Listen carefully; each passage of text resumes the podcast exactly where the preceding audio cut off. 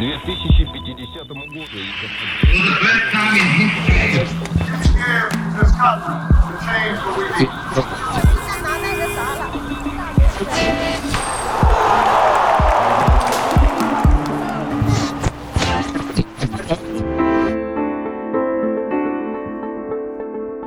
Hola, soy Beatriz y te doy la bienvenida a otro episodio de Hoy en el Pasado. Como de costumbre, vas a escuchar los eventos históricos dos veces. La primera vez no te preocupes por entender las palabras o frases. Eso ayuda a mejorar tu comprensión auditiva en español. Y probablemente puedas entender bastante del significado general. ¿Qué sucedió un día como hoy en el pasado?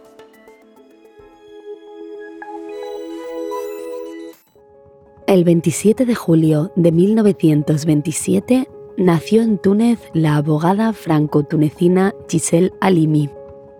A lo largo de su vida trabajó tenazmente para defender los derechos humanos, especialmente los de las mujeres. Su trabajo fue muy importante para legalizar el aborto en Francia y para abolir la pena de muerte.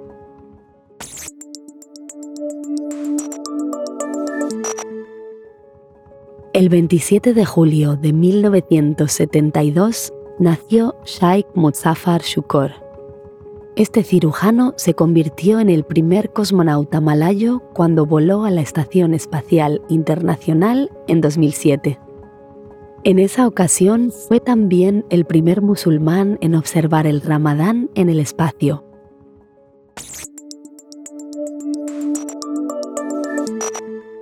Pasemos a la segunda escucha. Esta vez puedes enfocarte más en el significado de las palabras y frases. Recuerda que explicaré algunas de las palabras más difíciles al final. También las puedes encontrar en las notas del episodio.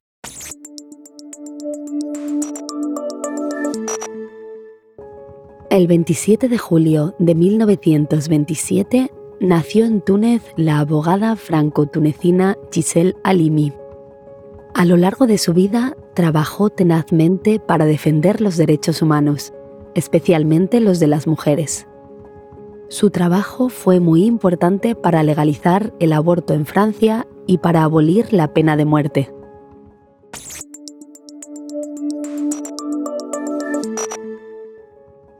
El 27 de julio de 1972 nació Sheikh Muzaffar Shukor. Este cirujano se convirtió en el primer cosmonauta malayo cuando voló a la Estación Espacial Internacional en 2007. En esa ocasión fue también el primer musulmán en observar el Ramadán en el espacio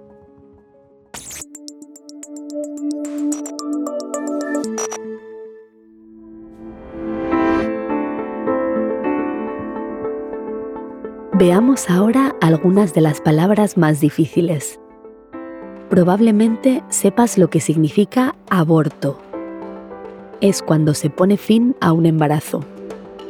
Observar, en este contexto, no quiere decir mirar, sino respetar una regla o tradición, en este caso el ramadán.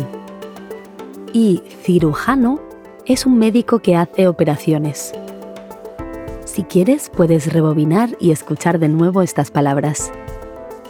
Eso es todo por hoy. Si te interesa escuchar más hechos históricos, no te olvides de buscar el episodio de mañana de Hoy en el pasado.